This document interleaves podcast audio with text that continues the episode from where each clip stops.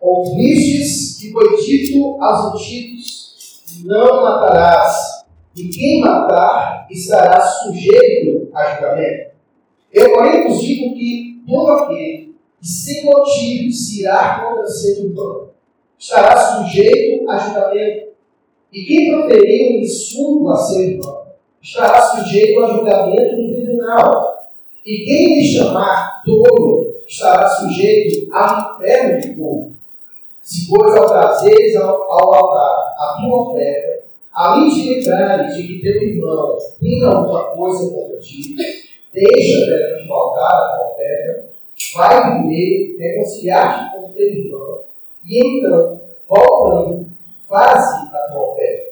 Entre em acordo sem demora com teu adversário, enquanto estás com ele a caminho, para que o adversário te entregue ao juiz, juiz, oficial da justiça, e seja recolhido à prisão.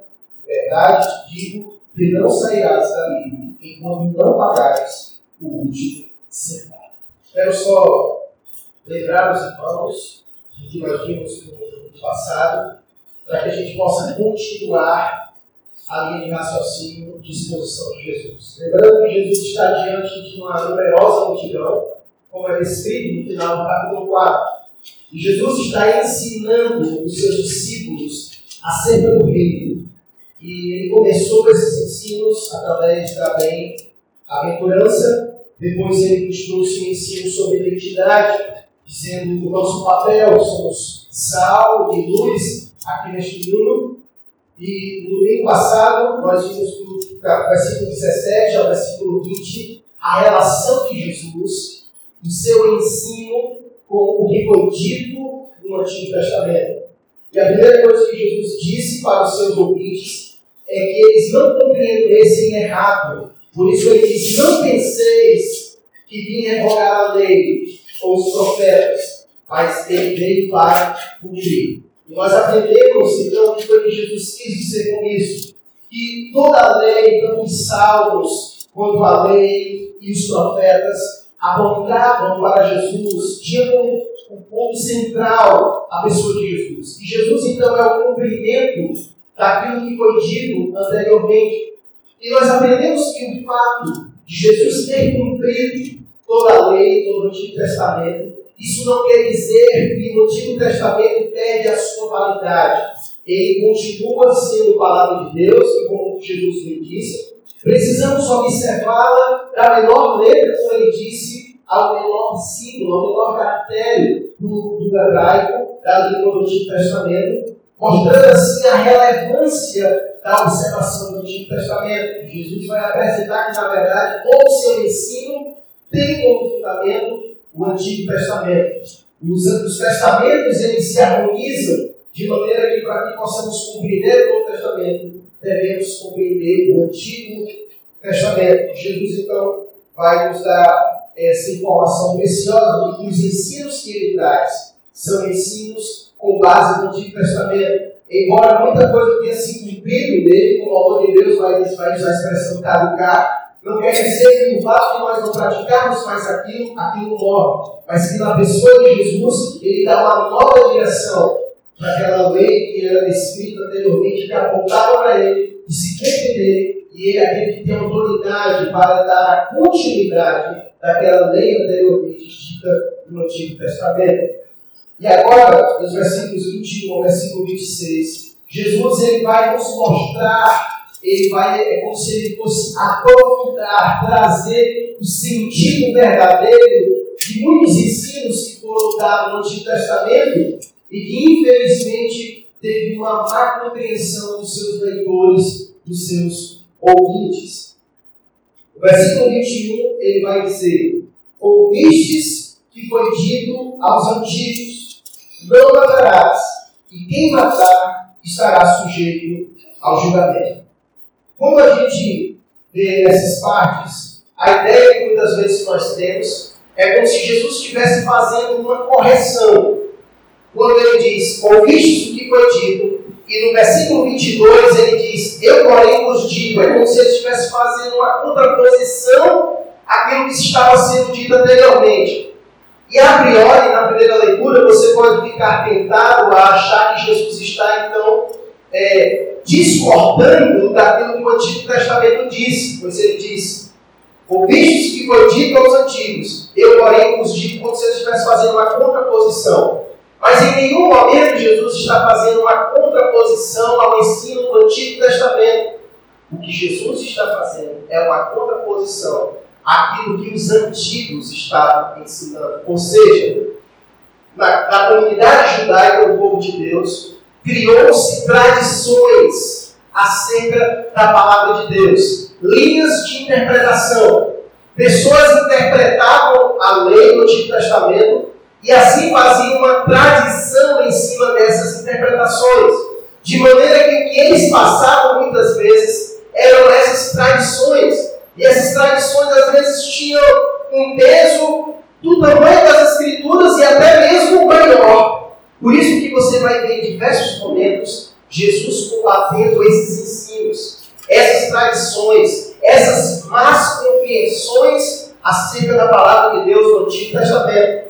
Então, em nenhum momento Jesus está fazendo uma contraposição ao Antigo Testamento. Jesus está querendo agora ensinar o verdadeiro sentido da lei, o verdadeiro sentido da palavra de Deus dada ao seu povo que infelizmente havia sido mal interpretado pelos os escribas, pelos fariseus, pelos mestres da lei do seu tempo. Então, o que Jesus está querendo fazer agora é isso: é ensinar o verdadeiro sentido da palavra de Deus dada a eles no Antigo Testamento. Okay? Por isso ele vai fazer sempre isso. Ouviste que foi dito isso, eu, porém, vos digo isso. Certo? Ele quer ensinar o verdadeiro sentido da palavra de Deus. E aqui, Jesus então vai usar como base esse, esse, essa pergunta que nós vamos estudar hoje.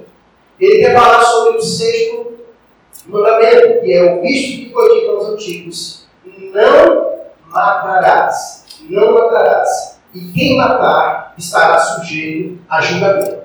Quanto a isso, não havia nenhuma discordância em si. A lei do Antigo Testamento apontava isso mesmo há um mandamento muito claro: não matarás. E quem matar estará sujeito a julgamento. Era isso que de fato acontecia. E, e daqui a pouco eu vou explicar então o que foi que eles entenderam, o que foi que faltou para eles entender esse, essa lei que foi dada de não matarás, certo? Mas antes disso, eu preciso me assegurar sobre o que significa essa lei, certo?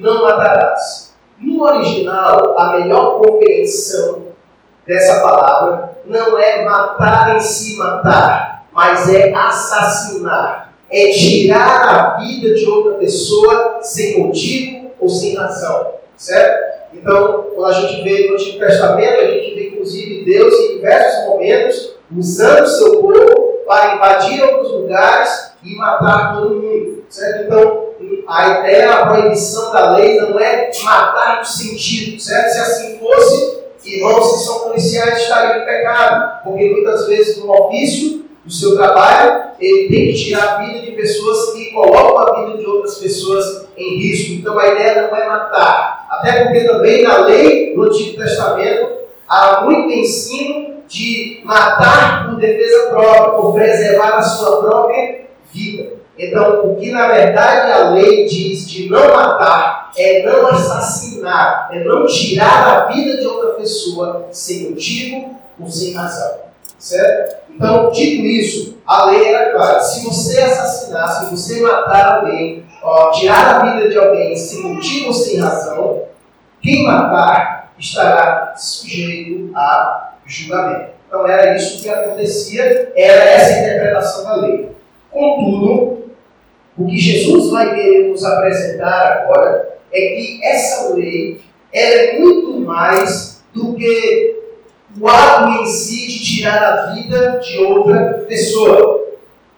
Os judeus, eles fizeram o seguinte, eles observaram muitas das leis que Deus deu, e o que, que eles faziam? Eles faziam muitas vezes uma interpretação apenas na parte superficial, a menos na, a, pelo menos na parte exterior. Então, era comum o entendimento tem essa lei da seguinte maneira: eu só sou culpado se eu tirar a vida de outra pessoa. Se eu não tirar a vida de outra pessoa, então eu estou isento desta lei. Esta lei não pesa sobre mim. Eu não sou culpado desta lei, porque eu posso até mirar contra alguém, eu posso até bater boca com alguém, eu posso até ter ódio de alguém, desejar o mal de alguém, até dar uma bufetada nela, mas se eu não matei, então acabou.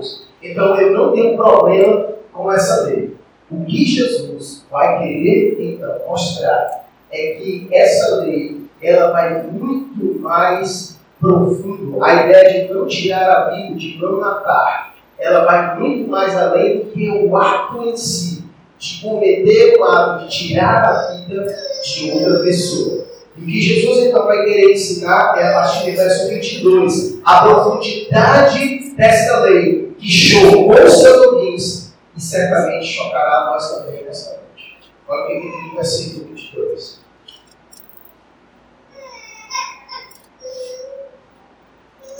Eu, porém, vos digo que todo aquele que sem motivo se irá contra seu irmão estará sujeito a julgamento.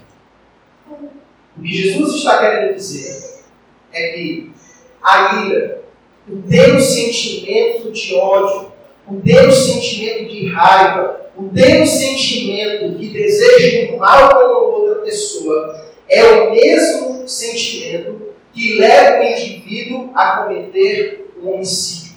Então, o que Jesus está querendo dizer é que não somente a ira pode levar o indivíduo a cometer um homicídio, a tirar a vida de outra pessoa, mas também Jesus está querendo dizer aqui que a ira também é uma expressão do homicídio, de tirar a vida de outra pessoa.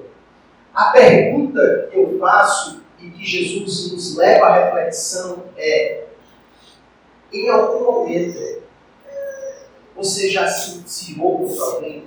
Você já teve raiva de alguém? Você desejou é, o mal a alguma pessoa? O que Jesus está querendo dizer é que esse tipo de sentimento do coração da gente nos torna tão culpados como alguém que tira a vida de outra pessoa. Perceba a profundidade da lei e como ela nos choca. Quando nós chegarmos ao período, no versículo 27 ao 32, Jesus vai falar sobre o adultério. E ele vai usar a mesma, a mesma ideia. Porque cometer adultério não é só aquele que pega uma pessoa fora do seu convívio conjugal e tem relações com ela. Mas só em desejar já cometeu o ato.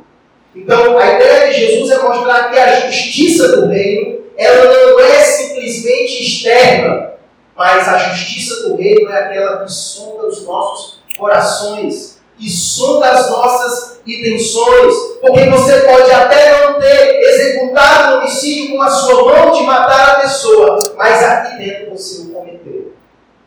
E o que Jesus está querendo dizer é que o mesmo julgamento que é dado para aquele que comete este ato, é também dado um julgamento para aquele que faz isso interiormente.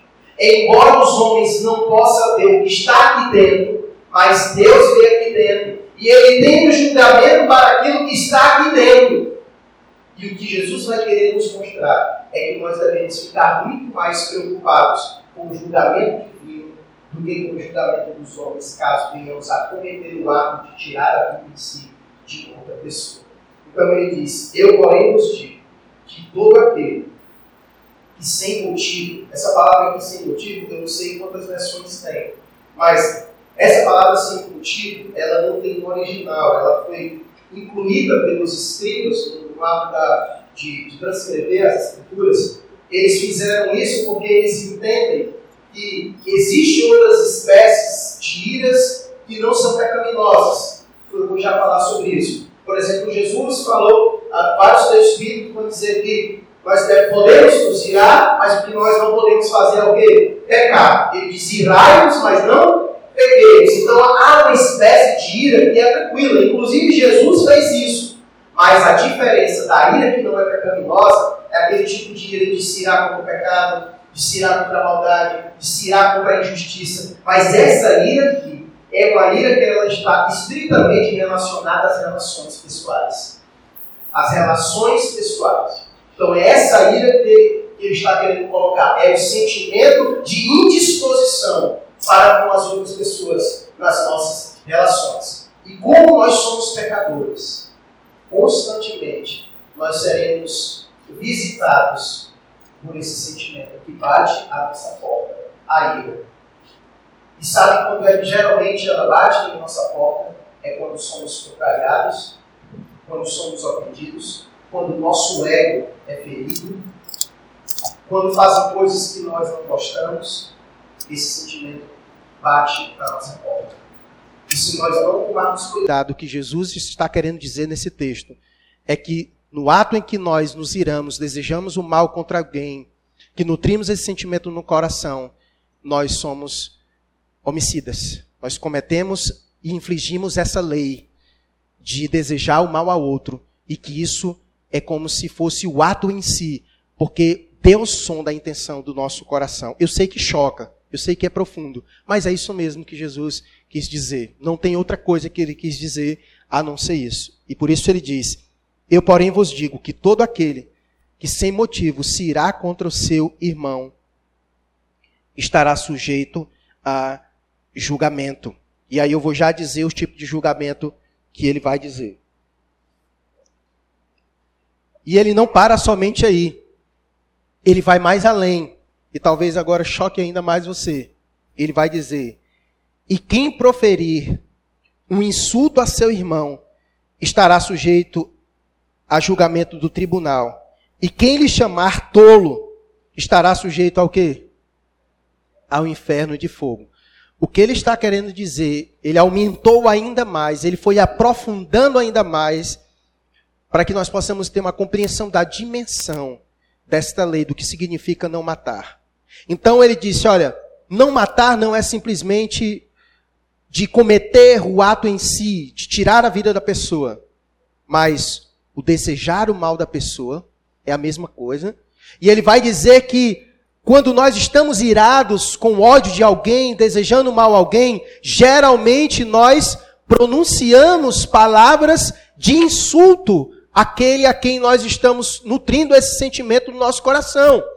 E ele vai dizer que o simples ato de dizer um insulto com outra pessoa, como manifestação da nossa ira, já é o cumprimento dessa lei. Então você xingar alguém, falar com alguém, através da manifestação da ira no teu coração, é como se você estivesse matando aquela pessoa, tirando a vida dela. Jesus está querendo dizer isso que insultar alguém, dizer um nome com ela, é a mesma coisa que cometer o ato em si. Embora as consequências de tribunal sejam diferentes, mas diante de Deus, ela é vista nessa medida e nessa proporção. Por isso ele diz: E quem proferir um insulto a seu irmão estará sujeito a julgamento do tribunal. E quem lhe chamar tolo estará sujeito ao inferno de fogo. Então você percebe a dimensão do julgamento divino. O que Jesus está querendo fazer é nos chocar mesmo.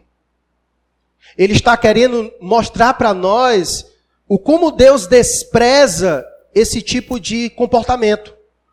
Se o cometer o ato de tirar a vida com alguém nos leva ao tribunal, e aqui no Brasil, como não tem pena de morte, a gente iria ficar preso, mas o que Jesus está querendo dizer é que falar algo dessa natureza com alguém, pensar contra alguém dessa natureza, nós seremos julgados e julgamento divino, como ele diz, nós estaremos sujeitos ao quê? Ao inferno de fogo, certo?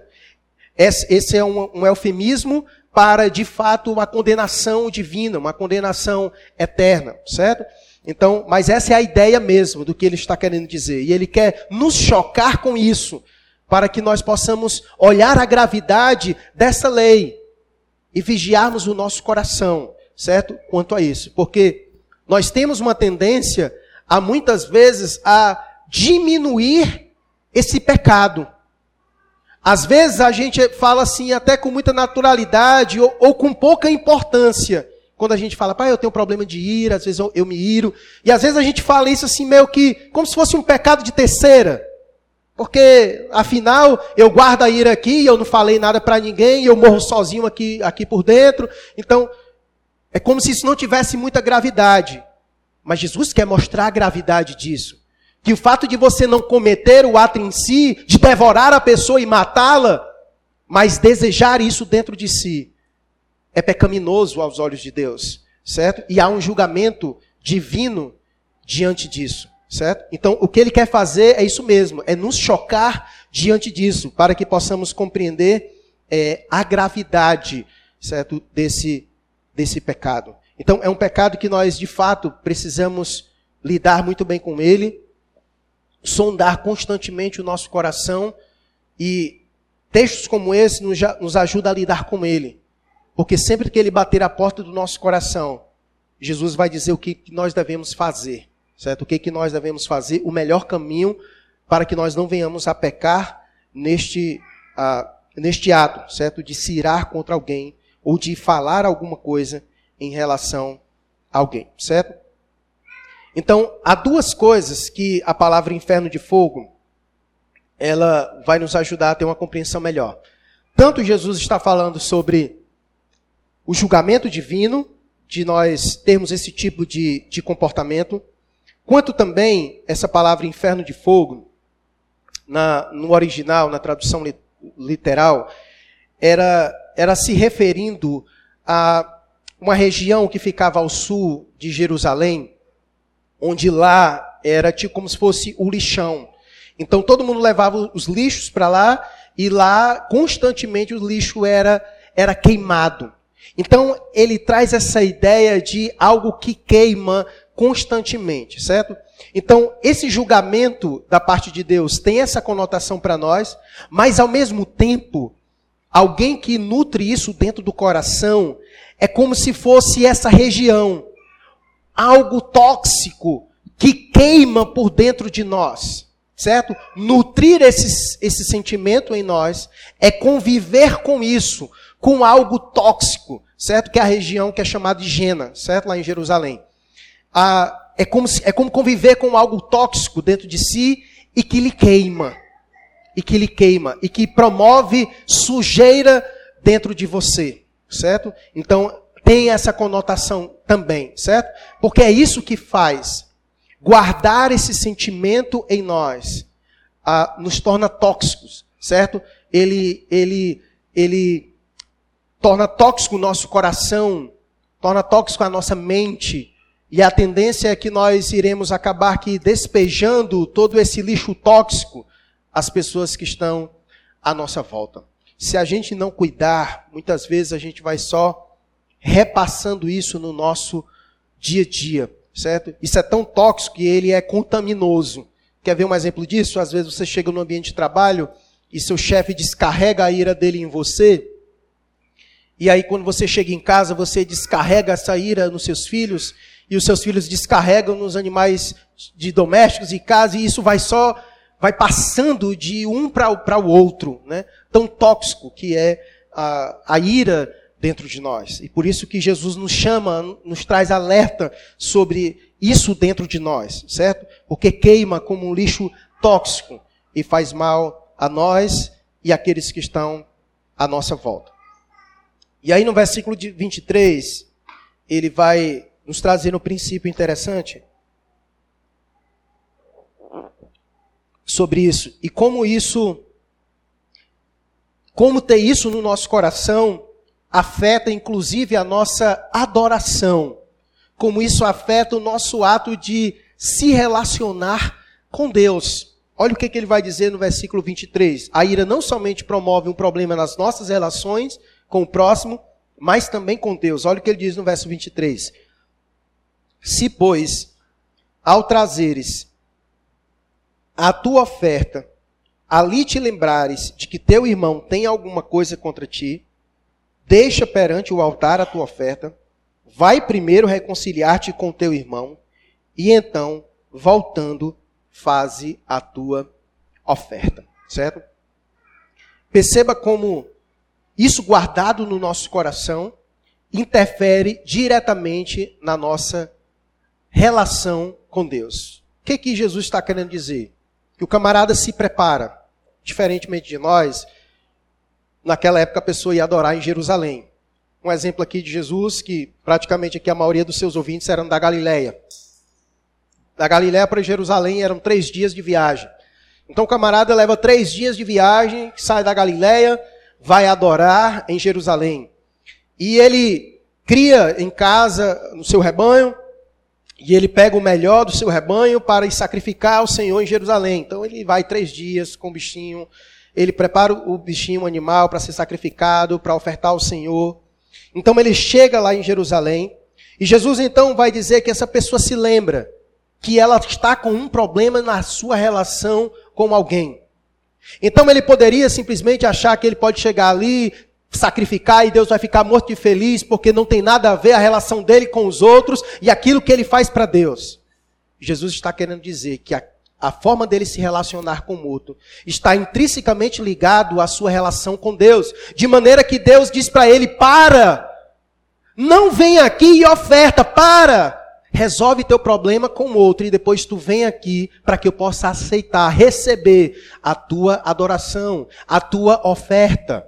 Certo? Então, a, a, ideia de Jesus é, é mostrar a relevância e importância disso que Jesus dá, que Deus dá à nossa relação com a ira, na relação com Ele. De maneira que Ele diz: olha, tu chegou, e pode ser até irônico para aquele que está lá, porque se o problema dele é lá na Galiléia, ele vai deixar lá, vai voltar mais três dias, vai resolver o problema dele, e depois ele volta mais três dias, para então ele conseguir fazer isso, ele ofertar ao Senhor. E aí é dessa maneira que Deus vai receber a sua oferta, que Deus vai receber a sua adoração. E aqui é um, é um ensinamento interessante porque nós achamos que Deus ele é ludibriado pela nossa performance. Muitas vezes nós desprezamos isso.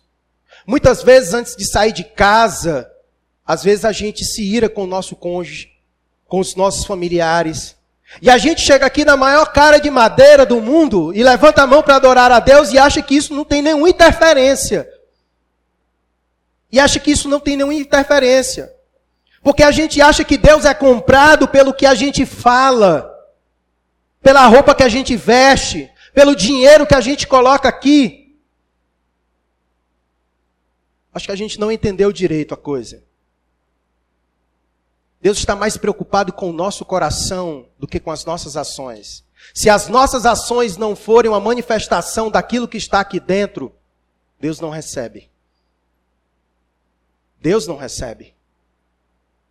Por isso que ele disse: se tu está com problema, para, para, para tudo. Ajeita o teu problema. E aí tu chega aqui, diante de mim, para ofertar, para adorar. Porque é o que Jesus vai dizer inúmeras vezes para essa galera.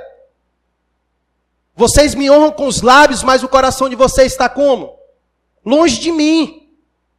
Longe de mim. Jesus vai falar para eles inúmeras vezes isso. Certo? Então, Perceba o ensino de Jesus. A justiça que vem do reino é aquela justiça interna. É aquela que nos faz sondar as motivações reais do nosso coração.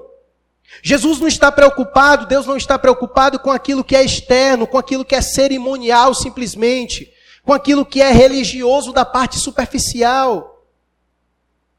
Deus está preocupado de fato com as intenções do nosso coração. E é isso que Jesus vai trabalhar praticamente em todos os evangelhos. Ele vai confrontar os líderes religiosos que eram muito preocupados com uma parte externa. Eram preocupados muito com a parte externa, se preocupavam com a parte de fora do prato, mas não se importavam com a parte de dentro. E Jesus vai o tempo inteiro trabalhar isso com eles. É como Jesus vai chamá-los, é os fariseus, os hipócritas, os atores, que por fora é uma coisa, mas por dentro é outra, é os sepulcros caiados, que é belo por fora e é podre por dentro. Então o que Jesus está querendo dizer, mostrar a profundidade dessa lei, talvez você nunca parou para refletir sobre isso. E como talvez nós estejamos pecando nisso, quando nós nos sentimos, quando nós sentimos ódio, raiva, rancor, quando desejamos o mal do outro, quando pronunciamos ao outro palavras que não deveríamos pronunciar, produto da nossa raiva, Jesus está dizendo: você é um homicida. Você não matou ele fisicamente, mas você falou que não deveria, você pensou que não deveria. Porque a lei não matarás, ela não é simplesmente externa, mas ela é interna. E era isso que eles não conseguiam compreender.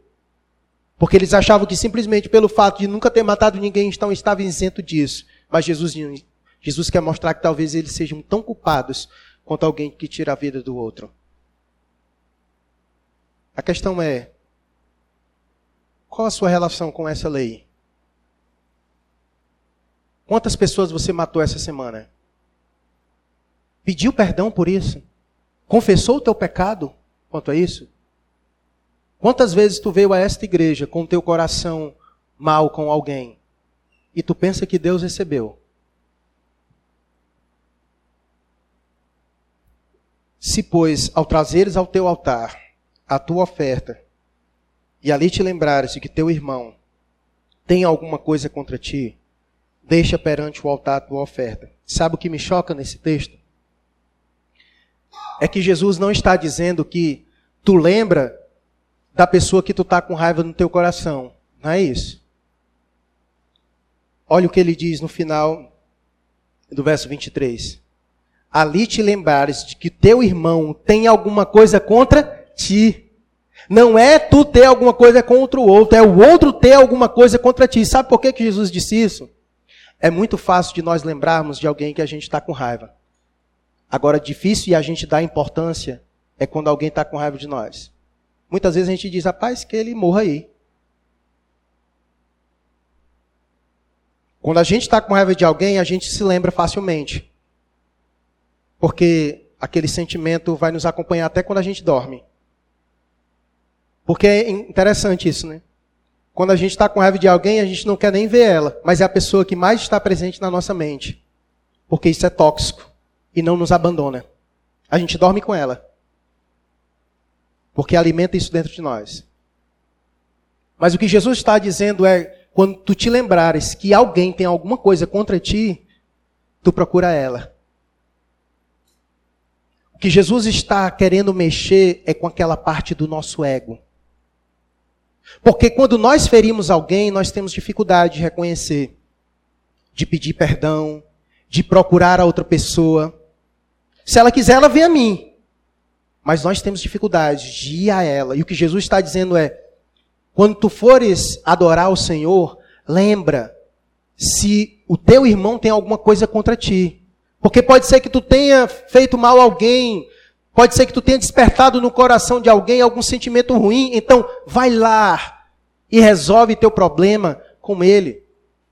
Chega lá naquela pessoa e diz assim: meu irmão, tem alguma coisa, eu fiz alguma coisa que lhe machucou, percebo que a nossa relação não está legal. Eu, eu posso fazer alguma coisa? Me diga o que foi para que eu possa lhe pedir perdão. Então a ideia é essa. Porque nós temos dificuldade de lembrar isso, porque a gente sai seguindo nossa vida e pouco importa, você está com raiva de mim, beleza. A gente não dá muita importância, mas Deus dá importância. Deus dá importância. Então deveria ser importante para nós, porque ele diz: se tu te lembrares que o teu irmão tem algum problema contigo, vai resolver. Porque enquanto tu não fizer isso, o que tu trouxe para ofertar a mim, eu não vou receber. Então a gente precisa considerar aquilo que está no coração da outra pessoa. E se de fato a gente ama os nossos irmãos, então a gente vai, sem demora, procurar ele para resolver. Porque se a gente deixar aquilo no coração daquele irmão, ele vai nos matar no pensamento. Ele vai assassinar você no pensamento dele. Ele vai assassinar você quando ele ficar falando mal de você para outra pessoa. É um bem que você faz a si mesmo e é um bem que você faz ao seu próximo. A palavra-chave aqui é a palavra do versículo 24. Dê uma olhada aí no versículo 24 e tente descobrir qual é a palavra-chave que resolve esses problemas.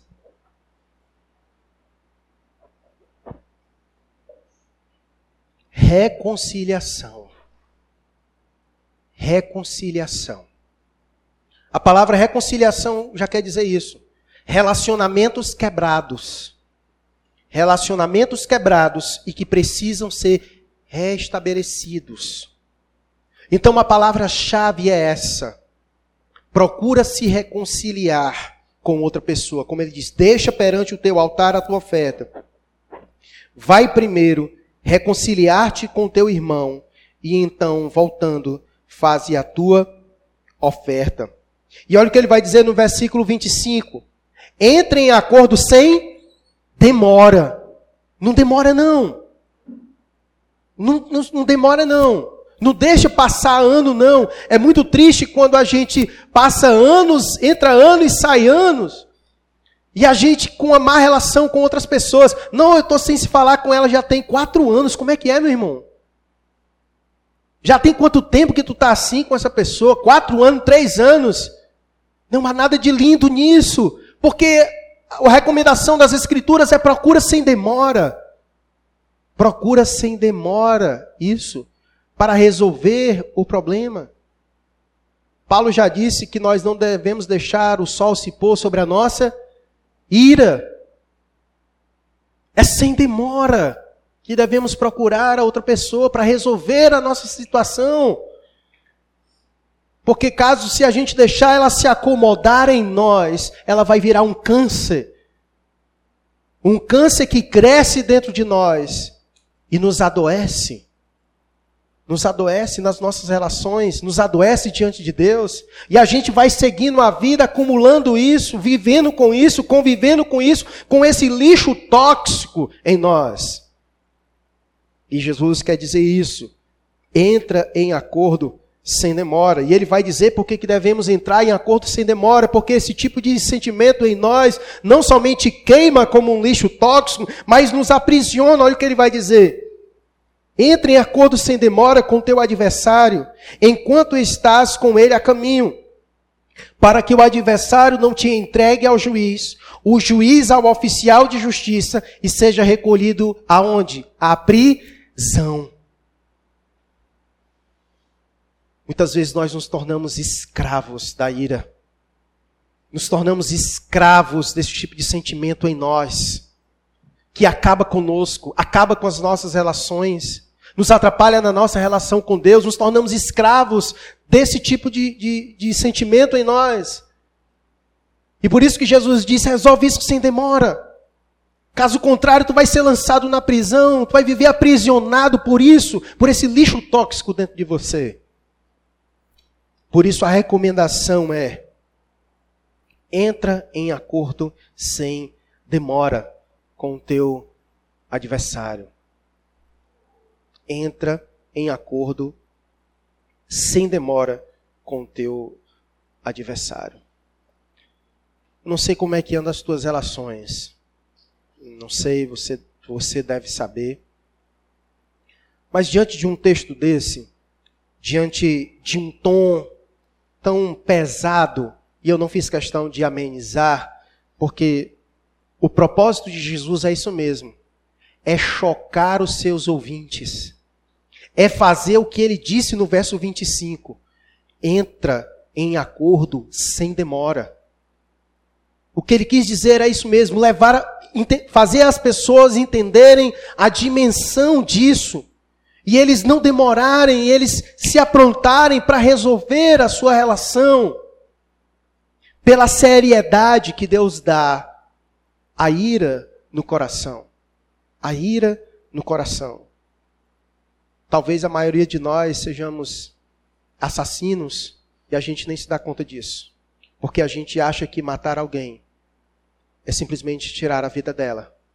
Quando Jesus disse que a lei que diz não matarás, ela também é aplicada àquele que se ira contra o próximo, que deseja o mal dele, que fica com sentimento rancoroso dentro de si, que profere palavras que não deveria, insultos àquela pessoa, como manifestação da sua ira. Jesus quer dizer que é a mesma coisa. E, e olhando para o texto, eu percebo, na verdade, uma gravidade maior. Porque se um tribunal dos homens pode nos botar na prisão, ele vai dizer que nós estamos sujeitos, no final do verso 22, ao inferno de fogo, ao juízo divino. Ao juízo divino acerca da ira. Eu quero, eu, eu não, não quero ir mais, não quero demorar muito, porque o texto é claro e é objetivo. Eu quero, na verdade, nesse momento, conduzir você à oração. Pela tua vida, pelas tuas relações. Fala com Deus agora. Esse é o momento de tu falar com Deus. De tu confessar teu pecado diante de Deus. Deus sabe como é que é teu coração. Se constantemente você mata alguém através da ira, fala com Deus. Pede ao Senhor para te ajudar